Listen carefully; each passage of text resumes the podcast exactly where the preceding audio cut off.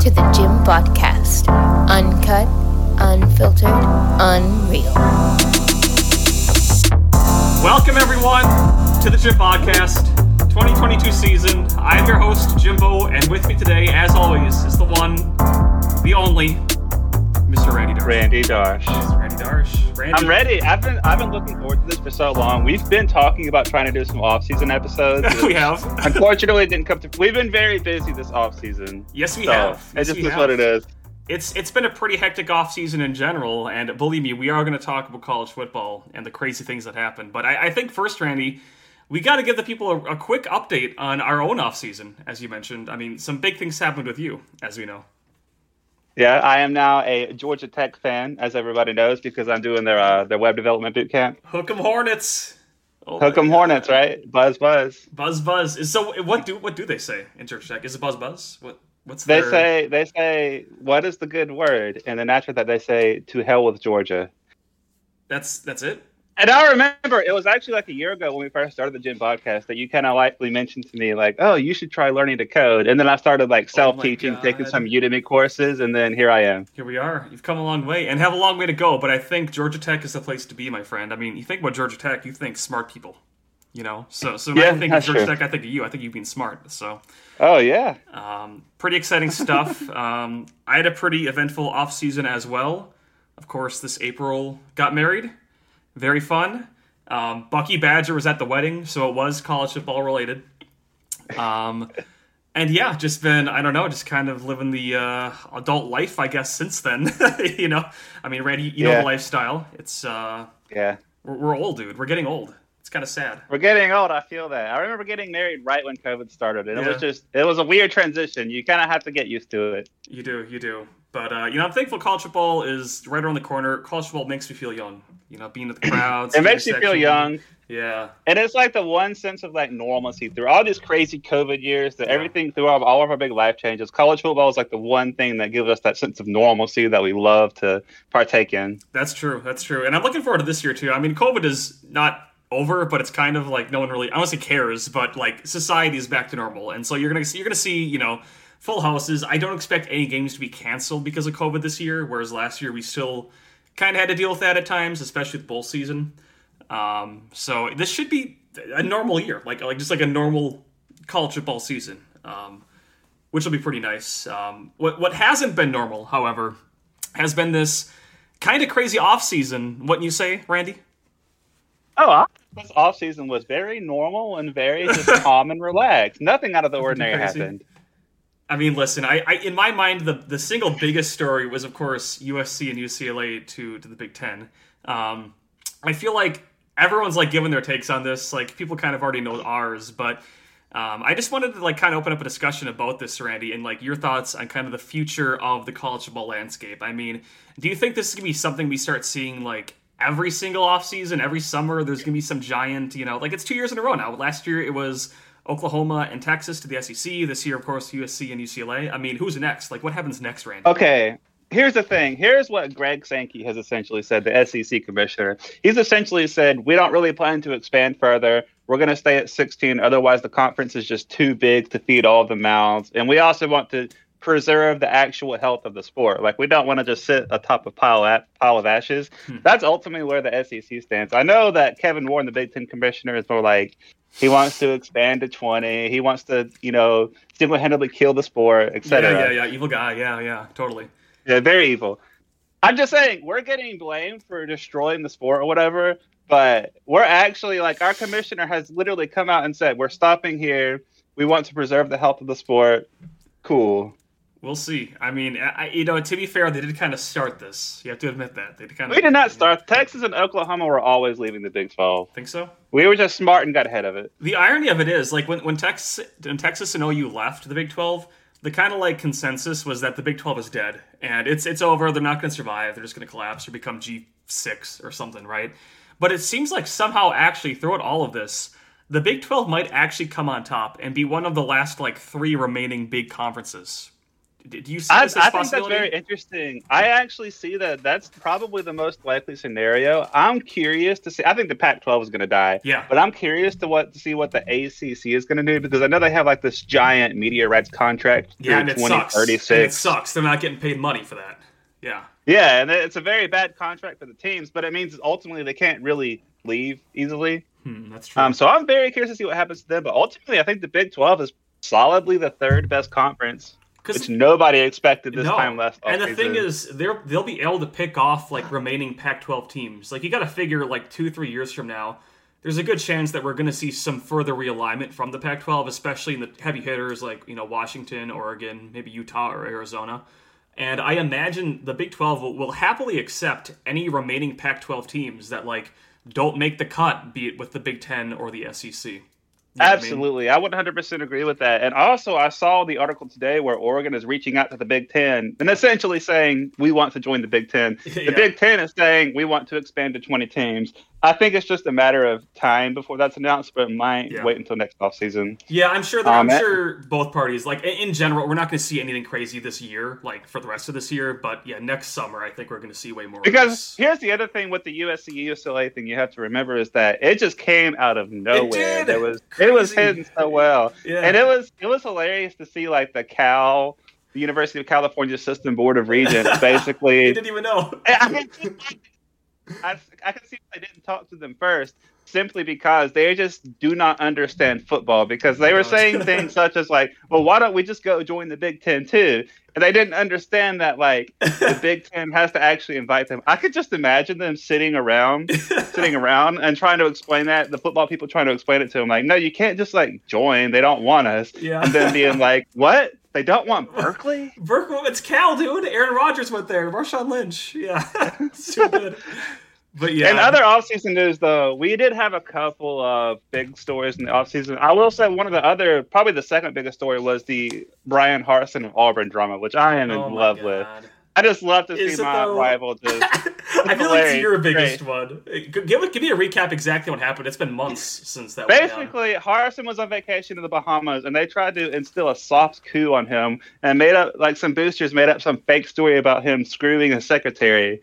And it's like the secretary was like some girl in her early 20s, and basically it seems to all be not based in reality. Right. But essentially, they were trying to like push this, and they wanted him gone. Auburn boosters have a similar problem that the Texas boosters have, where they'd rather sit atop a pile of ashes as long as they're the ones who create the ashes, right? Right. They don't just let the football coach. And that's surprising because, like, to me, I never really think of Auburn as this, like, big money type of school like Texas, you know? I mean, maybe you do because you hate them. But in my mind, they're like the little brother. If anything, they're probably like pretty poor and desolate over there compared to you guys. They're not. They have money. They have some big mega donors. They have some money. I think it's weird because like people just, I almost feel bad for them because let's face it, if Auburn, let's say they weren't in the state of Alabama and you just looked at their program in a vacuum, they would be seen as one of the bigger programs. Oh, for sure. It's just they have to, yeah. Yeah, I mean, anyone would be, frankly. And I mean, that's part of the reason, like, so they shouldn't have fired Gus. I think that's becoming pretty clear right now. Because I think at least under Gus, like, they were, you know, pretty consistent and weren't a complete train wreck. Whereas, yeah, I feel like with their current administration, like, I don't see Auburn being competent anytime soon, which is good news for you, of course, but kind of unfortunate for everyone else. I will say personally, I have them finishing last in the SEC West this year. Yeah, probably. I just thought there's too much drama and too much strife going on. For sure. Any other big offseason news? I mean, one thing I wanted to talk about. Brian Kelly. People forget. Yeah.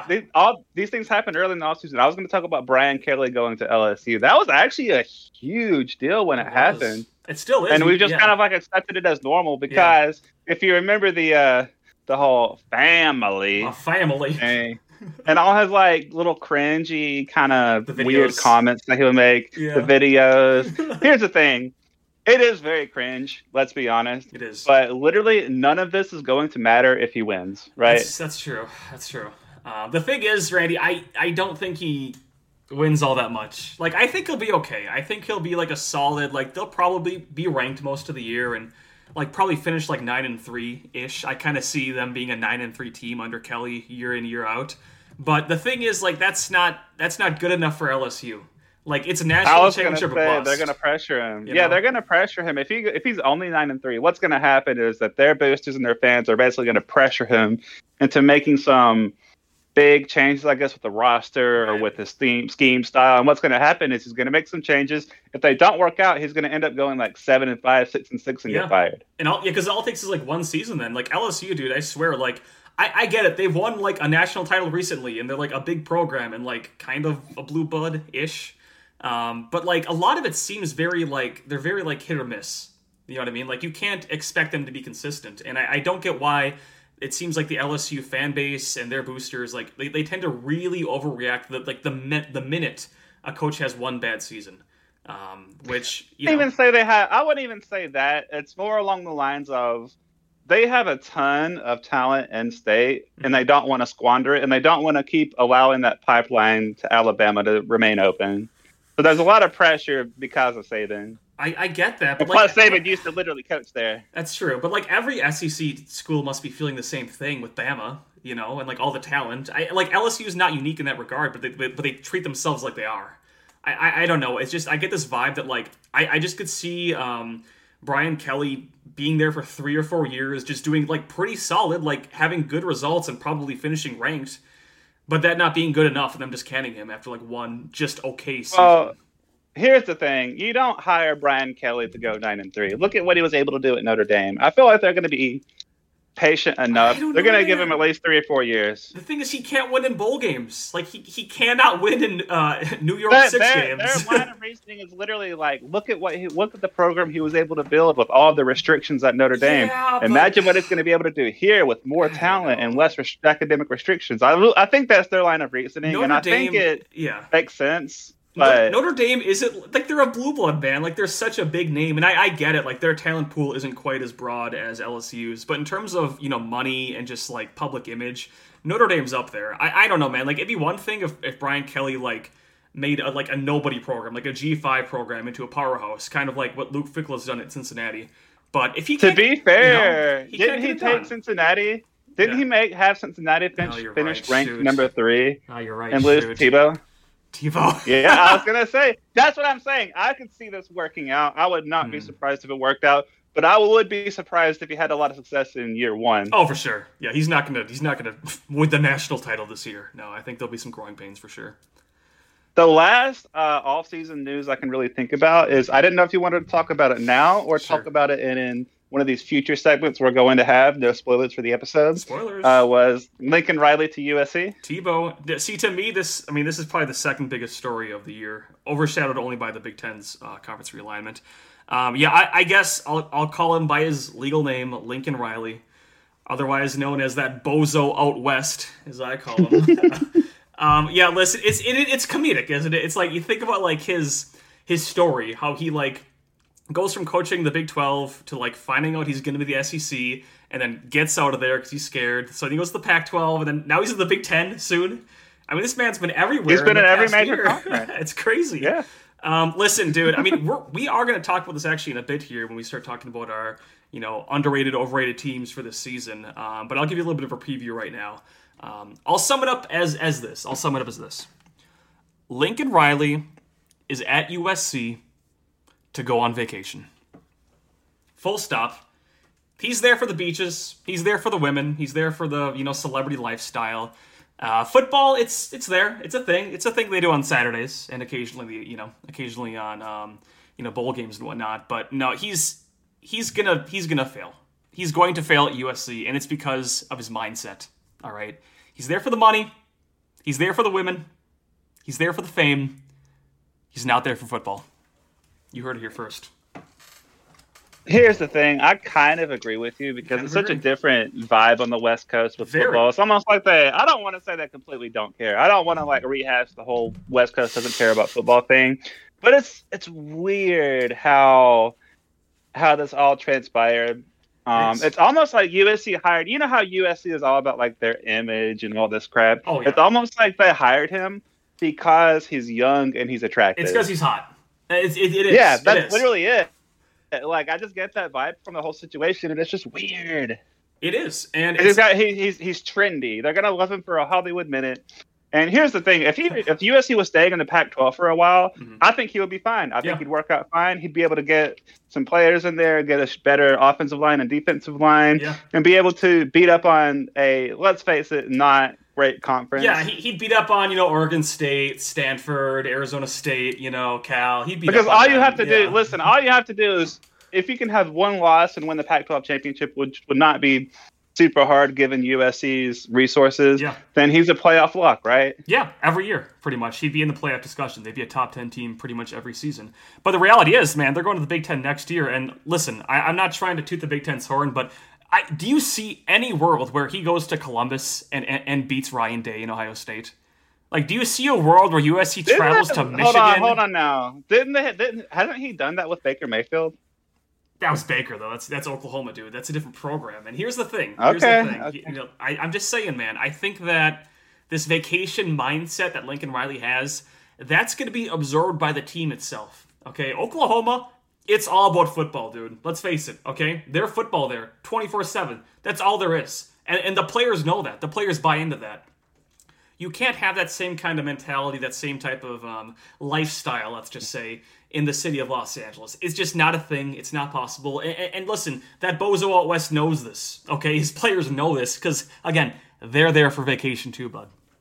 I was going to say, if anything, I think USC is more than happy with just simply being relevant and being in the conversation. They're not going to, like, really care to push championships as long as they're, like, there and talked about at the end of the season. And they're going to be. And they're going to be because of bozo's like Cowherd. Like, Cowherd, this is his dream come true, dude. USC's he's been nonstop talking about them. Here's the thing. If you listen to Lincoln Riley give any interview in all of his press conferences this offseason, it's like he's so relaxed. He doesn't sound like a coach that's going into a high-pressure job in year one. Yeah, it's the lifestyle, dude. He's on vacation.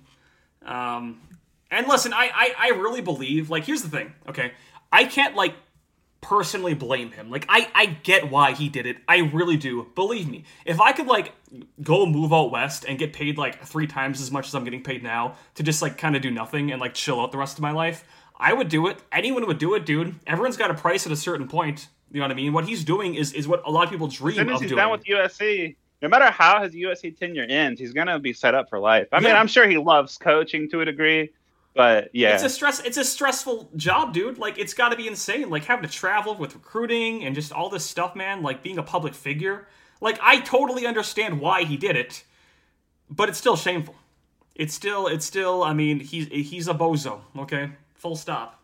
So, yeah, I'm not high on USC, let's just say.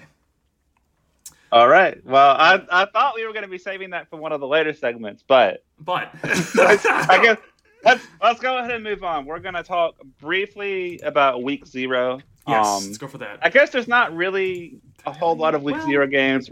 Yeah, there's Nebraska. I'm gonna let you have the floor with Nebraska and Northwestern because it's Big Ten. Sure, and I appreciate that. There's only one P5 versus P5 game this year for Week 0, and I, honestly, it's kind of generous calling this a P5 versus P5 matchup, in name only. Frankly, we've got Northwestern versus Nebraska in like Ireland. Is that correct? I'm reading this correctly. Yeah, it's in Dublin. So timeout. First of all, who's going to this game? Like genuine question. I'm curious. Like, I know we've had a handful of football games in Ireland over the years, but I think like last time it was like Notre Dame versus Navy, or something like that. Do like people from Ireland like American football? Like, I don't know how this happened. I will say this. So my wife actually did study abroad in Ireland, and she said Irish people are actually very weirdly intrigued by American culture, so they might actually show up for the game. It's like how Americans are intrigued by Ireland. Yeah, exactly. But it's like, I will say Nebraska fans travel very well. I could see them treating this as like a vacation plus football game type thing. Okay. And I would imagine Northwestern, they have a lot of very intelligent, well-traveled alumni, right? That's true. They might have some sizable contingency in Ireland. I mean, I'm not exactly sure how big their university is, but I'm sure they're a little spread out. Okay, we'll give them the benefit of the doubt here. Maybe people are clamoring to see some American football. We'll see how it goes. As far as the game itself goes, okay. So my thoughts on this is, to me, this just seems like a classic type of game where Nebraska just, like, comes out and just frankly just dominates. Just destroys a really bad, fraudulent team in Northwestern. And ends up being very, you know, Nebraska boisterous, very confident, overconfident, really. and very unsufferable, to be frank, because I really don't think Northwestern can beat Nebraska. Nebraska is quite talented. I know last year they really did terrible, but like on paper, Nebraska should just wipe the floor, to be honest. I mean, do you see any world where Northwestern keeps this close? Though, from what I understand about Big Ten football, my limited understanding is that Northwestern randomly has these years where they have like 10 wins just out of nowhere. They do. Like, I could see it, and I could see Nebraska, like, I don't know. They're sloppy. They're a very sloppy team. They're sloppy. Yeah, they're sloppy. If Northwestern is ready to play, then they can beat them. I will say, if you remember Nebraska, the whole fiasco where they went, what was it? They went 1-8 in Big Ten play, but they beat one team 56-7 by 49 points and only lost their other games by one score. But, so I think, despite being 1-8, they had a 0-point differential. But you know that team they beat 56-7? Northwestern. I know. Yes. I was Northwestern. So that's the thing. It's like Northwestern's really bad, though. So I don't know, man. Like, I'm certainly going to tune into this. This sounds very interesting. I need college football into my system, so I'll take anything at this point. But, yeah, I don't see this one being close, to be honest. If Nebraska loses this game, do you think they tarmac Scott Frost in Ireland? That'd be funny. He's stuck in a different country.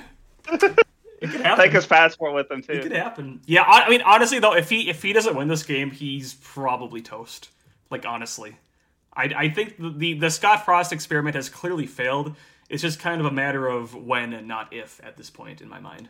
I think if they have like an 7-8 win season, that's going to buy him a little bit more time, but he's not going to have any type of leash. Dude, I think he's got to go at least 8-4. I think anything less than that, he's canned, to be honest. Okay. And I don't think they go 8-4. So I think this is pretty much it for him. All right, well. I know there were a handful of other Week 0 games you wanted to talk about real quick, Randy? Yes, I wanted to talk about Wyoming versus Illinois. Okay. I think this is actually going to be a very interesting game because this is actually two very proven above-average coaches. And Wyoming is coached by Craig Boll, who, if you remember, was the North Dakota State coach who won them a bunch of championships and has been coaching Wyoming for the past 5-8 years, something like that. True. On the other hand, Illinois has one of your favorite coaches, Brett Bielema. Yep. So I just think it'll be a very interesting matchup. I think Illinois went 5-7 last year. Wyoming went 7-5. I mean, I'm gonna watch it. Yeah, I mean, I'm rooting for Wyoming because I hate Bert and what he did to us, but I think Illinois probably wins this one. I don't know, man. It's Wyoming. With all due respect, that is with all due respect, it is Wyoming. I mean. I've been surprised to see how many like kind of Mountain Westy college football fans I've met over the years just hanging out in CFP. So they're probably like the region that's the third most invested in football. Yeah. College football, at least. Probably, yeah. Outside of, I'd say, like the Midwest and South, yeah. So, and I've seen pictures of Wyoming home games, and I've seen them on TV, and they actually have fans that show up, and it's, there's some buzz around the program. For sure. Another game that I'm actually kind of high-key interested in is Vanderbilt at Hawaii. Now, you're the local SEC expert, Randy. How do you think this one matches up? Because in my mind, this could actually be kind of a close game. No, I mean, close, so? But I don't think Vanderbilt's going to have much of a chance against Hawaii. Hawaii's actually been fairly decent. You think Hawaii's going to win? I'm sorry. Yeah. I thought it was the other way around. Okay, Vanderbilt is bad. How bad are they, though? Like, are they that bad? I'll put it to you this way. They had one decent player last year, and he transferred to Bama in the offseason. Fair enough. So, and it was an offensive lineman. And I think they actually have one other decent player on their roster. I don't remember his name, but I think he plays like safety or cornerback or something. Regardless, Vanderbilt is just very devoid of talent. Yeah. They have a new coach. It's just a recipe for disaster versus the Hawaii program. It's at Hawaii. They're going to be jet lagged. And Hawaii has been okay. They've been like a consistent 7-win team. I know when they had, I believe it was, what was it? Was it Norm McDonald? They had a 10-win season in there. Sounds about right. They were briefly good for a while there, yeah. Okay, when you put it that way, I could see it. I will say this, Vanderbilt deserves to lose with their new logo. That's another thing. Yeah, their new logo is so bad. It is everything. You know that like big tech art style that's just awful? And it's like bubbly and like rounded edges and all this flat. And it lacks soul. It does. The old Vanderbilt logo with the star had plenty of soul. Like, it wasn't a S-tier logo, but it was Vanderbilt. You know, like I don't think we would change that. It was a perfectly fine. And now it's just like a very like common stereotypical company logo you'd see on any random corporate website. It's like a pharmacy or something. I don't know. It's just I hope they change it back. But yeah, I'm not looking forward to seeing them in those ugly helmets. I just want to point out to people very quickly. We haven't exactly, as you can tell, done like the super deepest dives on these teams. I mean, it's the off season, and like, who's gonna put hours of research into Vanderbilt football, right? I'm just being honest. And Wyoming. Yeah, I think Maladroit Wright would probably actually be the only person on CFB to know a thing or two about Vanderbilt. But one thing I do know, is that we want to discuss our just a quick segment here, not really quick, but we want to discuss our most overrated and underrated teams, our top three of each, heading into this season as a whole. Is that correct, Randy? Yes, we have three teams each, and I think we will have some agreements. I don't think we're going to have any big arguments on this one, but we'll see. Yeah. So do you want to do – I think how we're going to do it is like I'm going to state one, you're going to state one, and we're going to just kind of go down the list. But do you want to start with overrated or underrated? What do you think? We'll start with overrated. I'm ready for this one, and I am very sorry. Okay. I know we actually have a fairly large Notre Dame contingency listens to us. We really do. We do. So this is not personal, guys. I just putting that out there. Oh, no. But I'm going to put overrated as number 5 in the AP poll preseason is Notre Dame. And here's the thing. They lost Jack Cohn, former Wisconsin Badger. They lost their top receiver, Kyron Williams. They lost Brian Kelly. Their first game of the season is at Ohio State. That is brutal. That is brutal. And they have some very losable, sneaky games. Like they play BYU. They play Clemson. Mm-hmm. They end the season at USC. I could just see there being some issues, and I'll be curious to see how their season plays out. If they beat Ohio State, though, which I think is plausible, then I mean, obviously, I would be wrong, but I don't see that happening. That's fair, and I do agree. They do have like a kind of difficult schedule. I mean, at a minimum, they play a lot of big name teams. The question is like, will SC actually be good? Will BYU actually be good? I don't know, man. Like, I see where you're coming from. I think just the biggest question mark regarding everything is their brand new head coach, Marcus Freeman. I think he's going to be a good coach. I mean, I've seen videos of him. It seems like he's really got the locker room under control. It seems like the players really love him. And I'm sure, like, long-term, he's probably going to be a success. But, yeah, it's year one, and they've got kind of a difficult schedule, especially in week 0 against Ohio State. So that's fair. I think they'll be good, but I could see them being overrated. As far as my overrated teams go, well, I'll save one for last, but we'll start with this. A very overrated team this year that kind of no one's talking about being overrated in my mind is NC State. All right. So here's the thing. Okay, Big Game Boomer, I'm calling him out right now, has NC State in his like mock playoffs. Okay, he's got him like ranked like top 5 right now, I think, in his poll. It's just ridiculous, dude. This team went 9-3 last year and are currently ranked number 13 in the AP. And like 9-3 is pretty solid, but like it's the ACC with all due respect. Okay, in my mind, man, NC State. Like, go to Winsipedia right now and type in NC State. Okay, this program doesn't get much better than 9-3. Like, that's about their ceiling. And their head coach, Dave Doran, I don't know how you pronounce it. Listen, man, I don't think he's the real deal. I really do not believe in him. I don't think he's the kind of guy that can elevate them to like a 10-win season. I don't see them as a playoff caliber team. I don't see them as a New York 6 type kind of team. At best, I see them as like a fringe top 25 program because they just don't have a lot of talent. They don't have a history of winning. I just don't see it right. Like, what are people seeing at NC State that I'm not?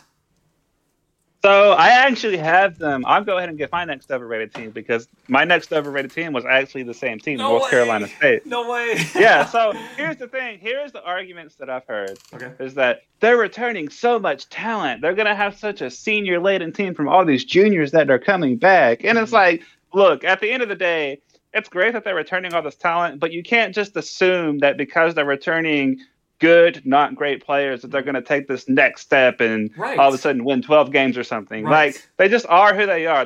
They are who exactly we think they are. They've been a perpetual 8-4 and 9-3 team for the past decade under Dave Doran. Yeah. They're not bad. They're a decent program, but let's not just assume they're about to take this next step because they have returning talent and we know what that talent is capable of. Exactly. Randy, that's really well said. It's not like these are athletic freaks that like, I know. no. have this like raw potential or something. Like, again, we know who they are. We know what they are. You know what I mean? Like, it's NC State. Exactly. Like, I'm sorry, but it is. My next overrated team, I guess, we'll keep it within the ACC here. And I hate to say this, but it's Clemson. Okay, now hear me out. They went 10-3 last year, okay? But here's the thing, man. Check the AP poll. I was shocked when I saw this. They're currently ranked number 4 in the nation. All right, number 4. And I'm sorry, man. I'm not saying Clemson's going to be bad. I'm not saying they're going to even be just okay. I think they'll be a 10-win team this year. But on the whole, I really believe that the Clemson dynasty is over.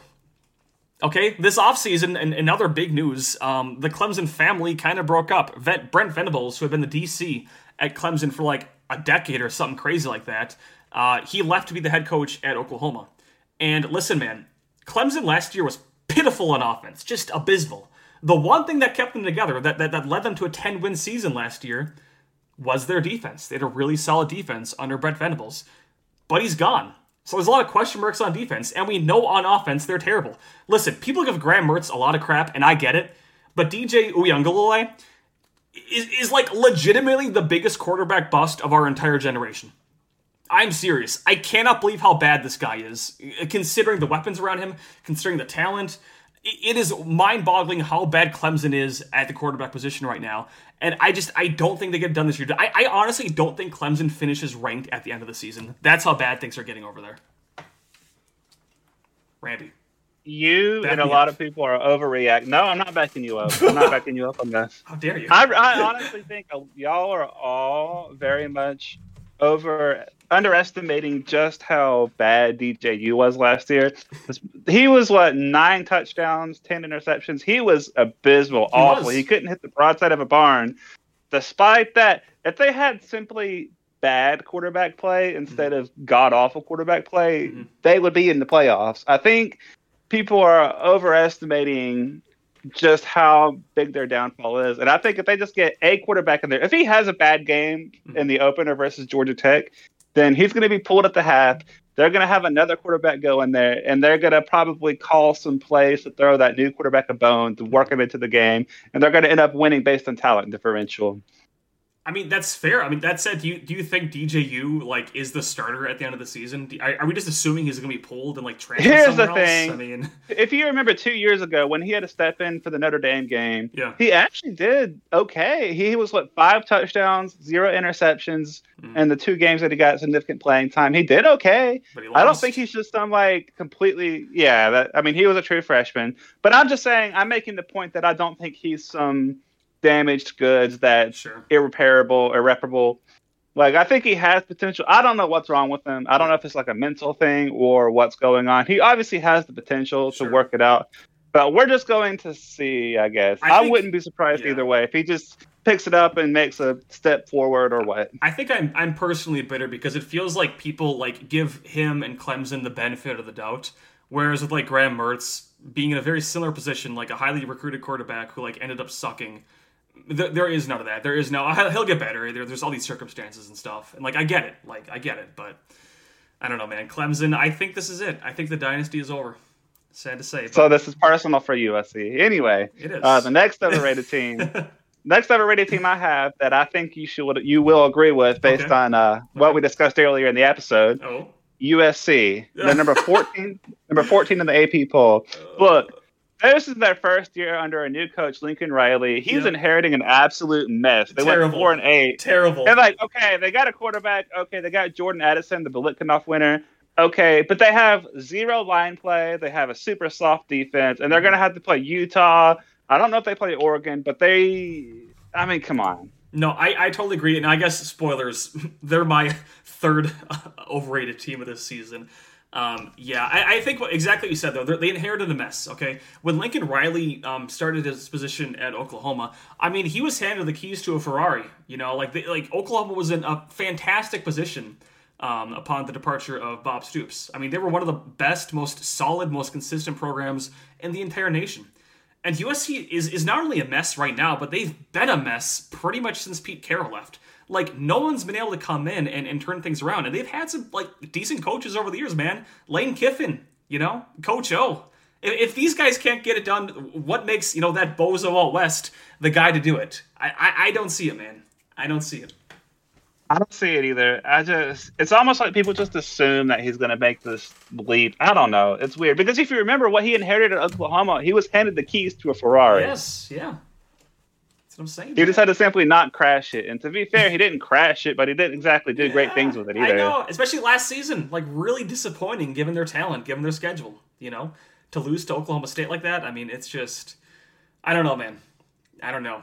I think they'll be okay. I don't think they're going to be terrible. I'm sure they'll have a winning season. I'm sure they'll probably finish the year ranked, but like they'll be like 8-4. You know, I don't see them being this playoff team that, you know, Fox Sports wants them to be so desperately. That they're going to go 8-4, but they're going to be talked about like they're a playoff team. Yeah, I know. They're going to go 8-4. They're going to be talked about like a playoff team going into next year, just to probably go 8-4 again. I know. This reminds me of actually Michigan when they first got Harbaugh.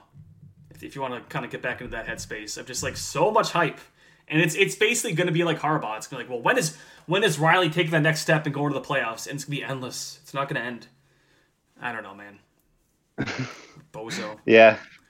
But so that was kind of like, you know, trash talking. I think it's time we give some praise. Wouldn't you say, Randy? Maybe some underrated teams. It is time. I have some underrated teams. I don't know if we're going to have any of the same ones because I feel like with underrated teams. Well, with underrated teams, I feel like there's such a larger pool of teams to choose from that we're probably going to have some different answers. I guess I will kick it off, and I will mention Mississippi State, who, if you go by where they are in the receiving votes in the AP, they are technically number 35th. And here's the thing. I understand they play in probably the toughest division in college football, but they have some actual legitimate NFL talent on defense. They have a really good offensive lineman, a really good safety, a really good kick returner who are preseason All-SEC. Okay. It's Mike Leach's third year. They're going to be more comfortable with their system. True. And everywhere Leach has been, it's been about the third year where a team really kind of starts getting their groove going. And if they've got a system that's perfect for not exploiting, but making up talent differential. Yeah. Because I understand they don't exactly have the same dudes that like Alabama, LSU, Auburn. And that's the same thing Ole Miss has. Washington State was really like being able to compete with some of the heavier hitters in the Pac-12, despite, you know, being at Washington State and not having all these big name recruits, you know? And here's the thing, at the end of every one of Leach's tenures at both Washington State and Texas Tech, he actually had those defenses humming and looking good. Mm-hmm. And now we're kind of seeing the same thing happen with Mississippi State. Their defense is the one that's actually improving while they have a serviceable offense with the air raid, because everybody thinks of Leach as like this offensive coach with this weird offensive scheme that's kind of different. Yeah. But ultimately, it's been his defenses that have been his high point for a lot of his tenures. Hmm. Keep an eye on them, I guess. My first, I want to go in order of like increasing like hotness of like hot takes, I guess. I'll start with a kind of cold take, but a take that I think needs to be said. My first most underrated team this year is Oregon. All right, they're currently ranked number 11, which is like they're getting respect, right? And they did go 10-4 last year, so not exactly glamorous, but in my mind, they might be kind of like a playoff team. Looking at the Pac-12 as a whole, like the Pac-12 is collapsing, as we all know. This is kind of the last real year for the Pac-12 in its current form. And the only like real competition I see from Oregon is Utah, who should also be very good. But in terms of talent, dude, in terms of the way Oregon's been recruiting lately, I think they've got the raw talent in order to kind of compete with basically anyone within their own conference. And beyond that, man, I mean, I feel like we're due for Oregon to become a powerhouse again. Like, with all their money in the NIL era, given, you know, Phil Knight and Nike and just their desire to spend money to win, we live in an era where money wins, or at least it should win. Like, it's about time. It's about time Oregon wins, man. Like, you say we're in an area where money wins, but have you seen Texas? Well, that's Texas, dude. Have you seen Texas A&M? Have you seen Florida, Texas A&M, Texas? Money doesn't guarantee success. I don't know, man. Far from it. They could just flounder for the next decade. I don't expect them to flounder, but I'm just saying they have a first-year head coach, Dan Lanning, like you mentioned. I don't know. I'm just curious to see what happens. I guess I know Cristobal did leave the cupboard very full. Not that he's at Miami, because he's a great recruiter. So really is going to come down to I think how Dan Lanning is able to pull things together. I don't know if he like. I have no idea what his system is going to look like. I have no idea what type of coach he is. I know he was Georgia's DC. Yeah. So we're going to see how he adapts to what talent he has, or if he tries to like kind of force his system into it. I've got high hopes. We'll just see. I've got high hopes. That's all I'll say. I like their uniforms. So. All right, I'm going to give my next underrated team, and I hate to say this one because I'm not a fan of this program, but I'm not going to say Wisconsin. I'm actually going to say Florida. Really? Okay. Florida, number 38. They have Anthony Richardson. He is very talented. He has a lot of raw talent, and he's shown some great flashes of good play. And Florida always does this weird thing. Whenever they have a first-year head coach in the past decade, they always have like all this rah enthusiasm for the coach. Everybody's like hyped. All the players are really bought in for that first year. They're ready to go play. Mm-hmm. The thing is, Florida has the number 7 overall talent composite. Really? They have talent. Wow. Yes, they have talent. So with the first-year coach and with the enthusiasm, I could see them doing something. And with Georgia, I think Georgia's going to have a somewhat of a down year based on who they lost. Sure. I could see them winning the SEC East. Yeah, I could definitely see that. I think the SEC East is fairly wide open this year, actually. And, you do bring up a good point with the coaches, because it feels like by the end of every Florida coach's tenure, they all hate him. They just utterly hate the guy. And I get it, because there's reason to hate him. But when they start, everyone loves him. So... should be interesting to see. What was it? Dan Mullen. Yeah. Dan Mullen made the SEC championship game 2 years in a row. Yeah. So did McElwain. It's just ridiculous to think about. Yeah. My next underrated team is a team that I don't think people are talking about, but should be. And I hate to say this one as well. I hate to say this one as well. But it's Penn State. All right. Listen, I know they went 7-6 last year and are currently unranked in the AP poll. But hear me out. If you look back on their schedule last season, 4 of their losses were by 4 points or less. All right, remember they had that insane like 9 overtime game against Illinois where they lost. But they played teams like Michigan, Ohio State, Michigan State, all extremely closely. They played very competitively. They're a very talented crew, not elite, but I mean this is a very solid team with a very solid coach in James Franklin. And overall, man, like, I'm not saying Penn State's going to be, like, a legit challenger or threat to Ohio State. I'm not saying they're making the playoffs. But don't be shocked if Penn State at the end of the season is, like, 10-2 and potentially, like, playing in the Rose Bowl or, like, Cotton Bowl or something. I think this is a New York 6 team through and through. And I just can't believe they're unranked. Like, this is a really good team.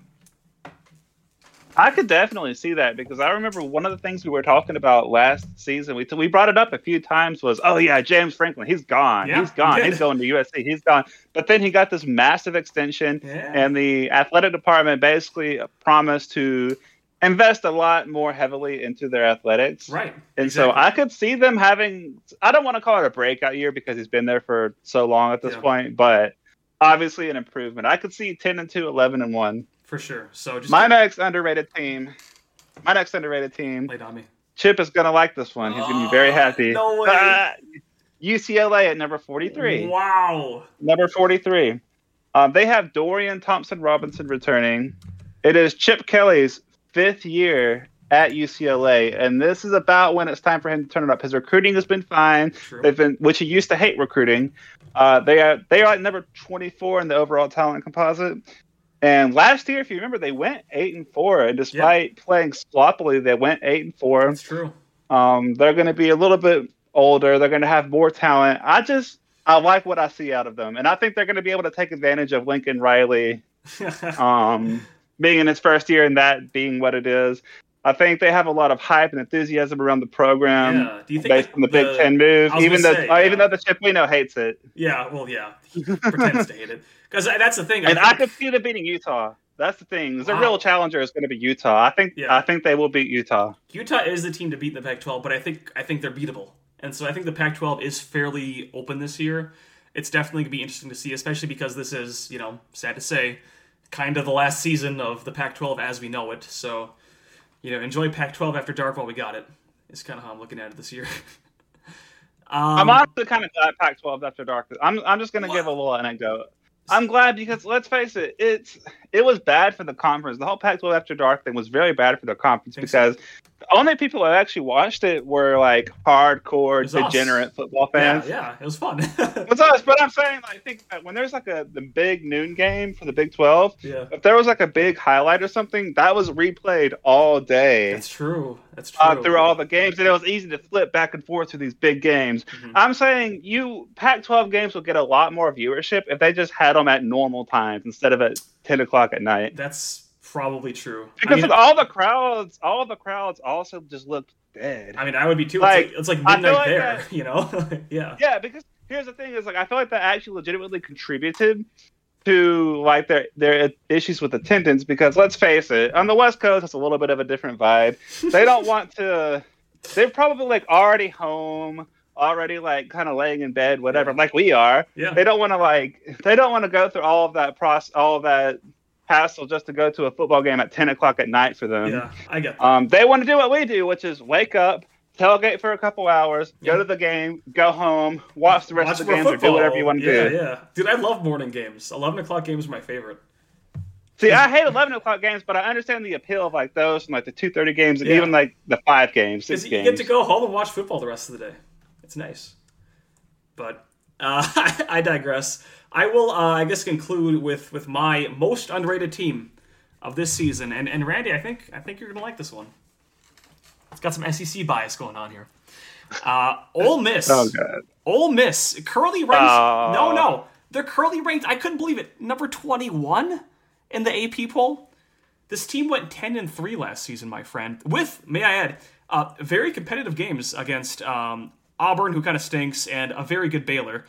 They lost to Bama as well. I mean, these were all ranked teams at the time. And listen, dude, Lane Kiffin, I know he's kind of a meme. I know he gets a lot of crap because he's got a history of being a playboy and stuff. Like, I totally understand that. But honest to God, like, I believe he is one of the best coaches in the nation. Like, to me, he's top 10. What he's been able to do, like, kind of since joining FAU in 2017, he took that program from, like, nobodies to being a really solid program, and he's taken Ole Miss so far from being, like, bottom feeders in the SEC to kind of one of the better teams in the conference. I think the sky's the limit, dude. Again, I'm not saying, like, playoffs right away, but I think this is a New York 6 team. I think this might actually be the second best team in the SEC this year. I don't see that. I don't think so? Hey, it's your opinion. I'm going to let you have it.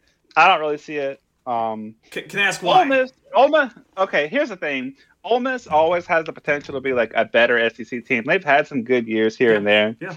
The thing is, it's just they're always going to lack talent and lack resources. They don't have the resources that LSU, Alabama, Auburn, Georgia, Texas A&M have. Georgia has. They kind of have to do more with less. And it's not even that they don't have a lot. They have resources. It's just like a tiny step. I don't know. I don't know. They're kind of a meme team. I think Lane Kiffin and like the company like Lane Kiffin, feed off you that, have to question. They want to be the underdogs. If Lane Kiffin, like, we also have to consider how bought into this is Lane Kiffin. Is he kind of looking for another job? We haven't heard anything like that, but I think he is. I don't know. I'm just skeptical. I think he is. Call it intuition. I've watched enough Ole Miss football throughout the years to just be skeptical of this. I think Kiffin... If you remember also last year, they had some very close games that they almost lost. If you remember, they had to win on a two-point conversion attempt versus Arkansas. That's true. Which Arkansas was good, but still. That's fair. I think Kiffin's heart is in the right place. And I honestly, like, at this point, I think Kiffin is fully committed to Ole Miss. Like, the only thing that's going to make him change his mind, and this is going to sound kind of crazy, but I could see him being a serious candidate for the Alabama job when Nick Saban retires. But that's, like, kind of about it. I think that's, like, the only job that Lane Kiffin would leave Ole Miss for. So, yeah, I think he's committed. I think this team has a lot of fire. And just, dude, Lane Kiffin, he's such a cool dude. Like, he's so genuine and authentic in a way that, like, a lot of football coaches aren't. That, like, try to be cool, like that bozo out west or PJ Fluke. I mean, I could go on this year, dude. PJ Fluke. I do. I agree with you. I think he's very genuine. It's real. I just feel like they kind of caught lightning in a bottle last year. I think they're going to be solid. Don't get me wrong, but I would not be surprised for them to be, even on paper, a better team and still go 8-4 and have a worse record. Wow. You also have to consider the fact that they play in the toughest division. I feel like if they played it like in the East, I don't know, in the ACC or something, they would be like people talking about them. Are they going to make the playoffs? Yeah. But they have to go through brick wall after brick wall this year. To me, I looked at the schedule. Dude, honest to God, I think the only guaranteed loss is Bama. I think they could go 11-1. Lock me up, but I really think so. But I'm not circling that game as a W. I'll even say that I am not circling that game as a W. Wow. That'd be kind of funny, but I won't get my hopes up. Yeah, don't. Hopefully. Anyways, so that's our most underrated, most overrated teams of the season. I think we've got some good picks, Randy, wouldn't you say? I do. I once again apologize to our Notre Dame contingency. Listen, I will say, just for disclosure, I think Notre Dame is properly ranked at number 5. I think they will be a very good team this year. But listen, debate, as long as it's healthy, it's good for us. So good to have. And good for us to be back, Randy. I got to say, it's been fun recording this. It's been fun. Hopefully we've had a good chance to dust off the cobwebs and kind of get in the groove. That's the first episode after a long break.